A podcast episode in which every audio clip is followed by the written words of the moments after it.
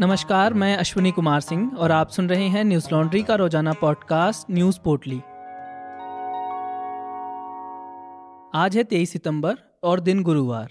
Pegasus मामले पर गुरुवार को सुप्रीम कोर्ट में सुनवाई हुई। इस दौरान चीफ जस्टिस एनवी रमना ने कहा वे पेगासस जासूसी मामले में एक टेक्निकल एक्सपर्ट कमेटी का गठन करने जा रहे हैं। चीफ जस्टिस ने कहा टेक्निकल कमेटी में जिन लोगों को अदालत शामिल करना चाहती है उनमें से अधिकांश एक्सपर्ट व्यक्तिगत कारणों से इसका हिस्सा बनने को तैयार नहीं है, इसलिए विशेषज्ञ व्यक्तियों की उपलब्ध न होने के कारण काफ़ी दिक्कत हो रही है। इससे पहले सुप्रीम कोर्ट ने 13 सितंबर को फैसला सुरक्षित रख लिया था। सॉलिसिटर जनरल तुषार मेहता ने बेंच को बताया कि यह मामला राष्ट्रीय सुरक्षा से जुड़ा हुआ है, इसलिए इसे सार्वजनिक नहीं किया जा सकता। उन्होंने कहा सरकार यह नहीं बता सकती कि उसने स्पाईवेयर का इस्तेमाल किया या नहीं, क्योंकि इससे आतंकी संगठन अलर्ट हो जाएंगे। केंद्र ने राष्ट्रीय सुरक्षा का हवाला देते हुए हलफनामा दायर करने से इनकार कर दिया था, जिसके बाद कोर्ट ने खुद ही कमेटी का गठन करने का फैसला किया।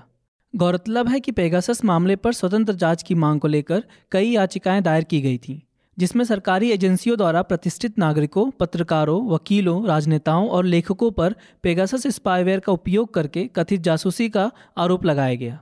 भारत में द वायर सहित कई अंतर्राष्ट्रीय मीडिया समूहों ने बताया था कि 300 से अधिक भारतीय mobile phone number Pegasus spyware का उपयोग करके निगरानी के संभावित लक्ष्यों की सूची में थे। मेडिकल पाठ्यक्रमों के प्रवेश के लिए होने वाली राष्ट्रीय पात्रता व प्रवेश परीक्षा नीट की परीक्षा में घोटाले की बात सामने आई है। इसका खुलासा सीबीआई ने किया है। एजेंसी ने बताया कि परीक्षा पास कराने के लिए प्रॉक्सी कैंडिडेट का इस्तेमाल किया गया था, साथ ही प्रति छात्र 50 लाख का भुगतान भी हुआ। जांच में पता चला कि 10वीं और 12वीं कक्षा के इच्छुक अभ्यर्थियों के माता पिता से 50 लाख रुपए तक की राशि के पोस्ट डेटेड चेक और मूल अंक तालिकाओं को जमानत के रूप में जमा करने के लिए कहा गया था। कोचिंग सेंटर द्वारा कहा गया कि वह तय राशि की वसूली के बाद चेक और मार्कशीट वापस कर दी जाएगी। सीबीआई के एफआईआर में कहा गया है, कोर्ट जानकारी से पता चलता है कि कोचिंग सेंटर के मालिक और उसके सहयोगियों द्वारा परीक्षा में बैठाने वाले उम्मीदवारों के यूज़र आईडी और पासवर्ड एकत्र किए गए और उनके द्वारा योजना के अनुसार मन मुताबिक परीक्षा केंद्र प्राप्त करने के लिए आवश्यक संशोधन किए गए, अनकोट। सीबीआई के सूत्रों ने एनडीटीवी को बताया कि आरोपी द्वारा किए गए वादों की जाँच कर गिरफ्तारियाँ की गई हैं। इससे पहले तमिलनाडु ने मेडिकल पाठ्यक्रमों में नीट आधारित प्रवेश को रोकने के लिए विधानसभा में एक नया विधेयक पारित किया। इसके मुताबिक राज्य में मेडिकल कोर्सेज में बच्चों को 12वीं के अंक के आधार पर प्रवेश दिया जाएगा। बता दें कि तमिलनाडु में एक हफ्ते से भी कम समय में नीट की तैयारी करे 3 छात्र आत्महत्या कर चुके हैं।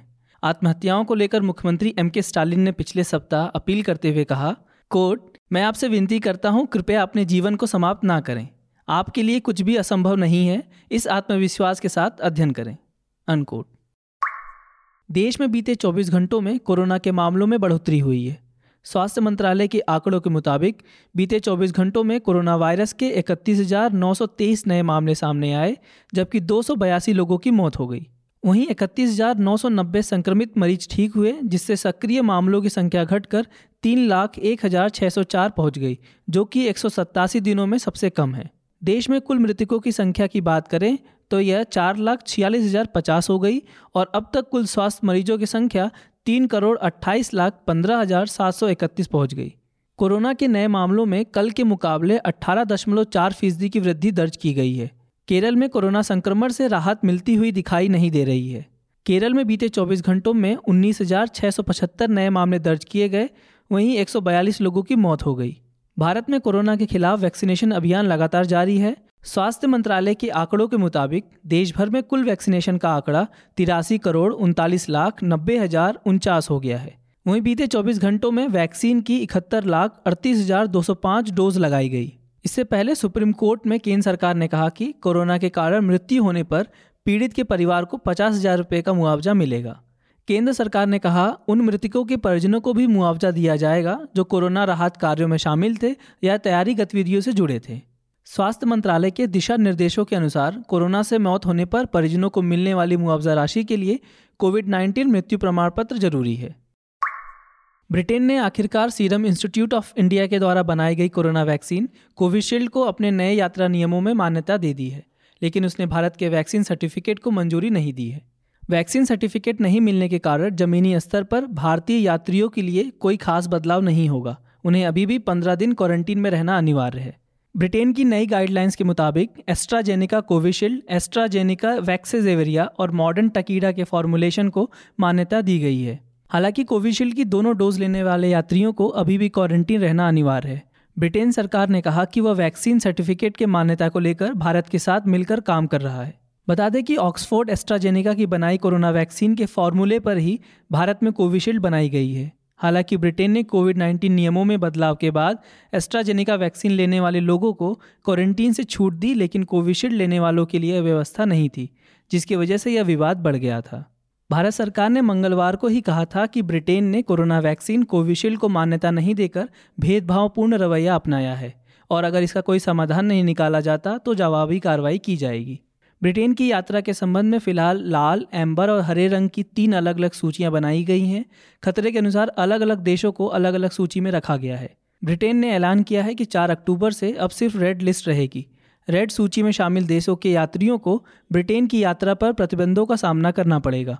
जो देश रेड लिस्ट में नहीं होंगे उनके लिए नियम यात्री के वैक्सीनेशन स्टेटस पर निर्भर करेंगे। केंद्र सरकार ने कोरोना जैसी आपात स्थितियों से निपटने के लिए बनाए गए पीएम केयर्स फंड को लेकर कहा कि यह एक चैरिटेबल ट्रस्ट है। केंद्र सरकार ने दिल्ली हाईकोर्ट में कहा कि पीएम केयर्स फंड एक चैरिटेबल ट्रस्ट है और इस ट्रस्ट को मिलने वाला पैसा भारत सरकार का फंड नहीं है और न ही इसकी राशि भारत की संचित निधि में जमा होती है। केंद्र ने यह जवाब पीएम केयर्स फंड को राज्य का घोषित करने वाली मांग वाली एक याचिका के जवाब में दिया। प्रधानमंत्री कार्यालय के सचिव प्रदीप कुमार श्रीवास्तव ने कहा, फंड ना ही सूचना के अधिकार के तहत आता है, ना ही इसे राज्य के अधीन किया जा सकता है। उन्होंने अपने जवाब में कहा, संविधान के अनुच्छेद 12 के तहत भले ही ट्रस्ट एक राज्य या अन्य अथॉरिटी है या फिर सूचना का अधिकार अधिनियम की धारा 2H के तहत सार्वजनिक प्राधिकरण है, लेकिन सामान्य तौर पर धारा 8E और J में निहित प्रावधान सूचना के अधिकार के मामले में तीसरे पक्ष की जानकारी का खुलासा करने की अनुमति नहीं देता है। पीएमओ के सचिव ने अदालत को बताया कि ट्रस्ट मानद आधार पर पूरी पारदर्शिता के साथ काम करता है। इसके फंड का ऑडिट एक ऑडिटर द्वारा किया जाता है, जो कि भारत के नियंत्रक और महालेखा परीक्षक द्वारा तैयार पैनल का एक चार्टर्ड अकाउंटेंट करता है। उन्होंने बताया कि पारदर्शिता सुनिश्चित करने के लिए ट्रस्ट द्वारा प्राप्त धन और उसके उपयोग का सारा ब्यौरा ऑडिट रिपोर्ट के रूप में ट्रस्ट की आधिकारिक वेबसाइट पर डाल दिया जाता है। गौरतलब है कि मार्च 2020 में कोविड-19 महामारी के मद्देनज़र प्रधानमंत्री नरेंद्र मोदी ने पीएम केयर्स फंड को बनाने का फैसला किया था। इसका उद्देश्य देश के नागरिकों को सहायता प्रदान करना था। बता दें कि पीएम केयर्स फंड को लेकर आधिकारिक वेबसाइट पर इस बात की जानकारी दी गई है कि यह फंड संसद द्वारा बनाए गए किसी भी कानून के तहत नहीं आता है। न्यूज लॉन्ड्री 100% विज्ञापन मुक्त प्लेटफॉर्म है, जिसका मतलब है हम किसी भी सरकार या कॉरपोरेट से विज्ञापन नहीं लेते।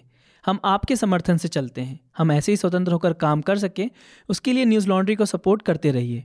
न्यूज लॉन्ड्री को सहयोग देने के लिए हमारी वेबसाइट hindi.newslaundry.com पर जाएं और सब्सक्राइब करें और गर्व से कहें, मेरे खर्च पे आज़ाद हैं खबरें। आज बस इतना ही। आपका दिन शुभ हो। नमस्कार। न्यूज लॉन्ड्री के सभी पॉडकास्ट टिचर, iTunes और दूसरे पॉडकास्ट प्लेटफॉर्म पे उपलब्ध हैं। खबरों को विज्ञापन के दबाव से आज़ाद रखें। न्यूज लॉन्ड्री को सब्सक्राइब करें।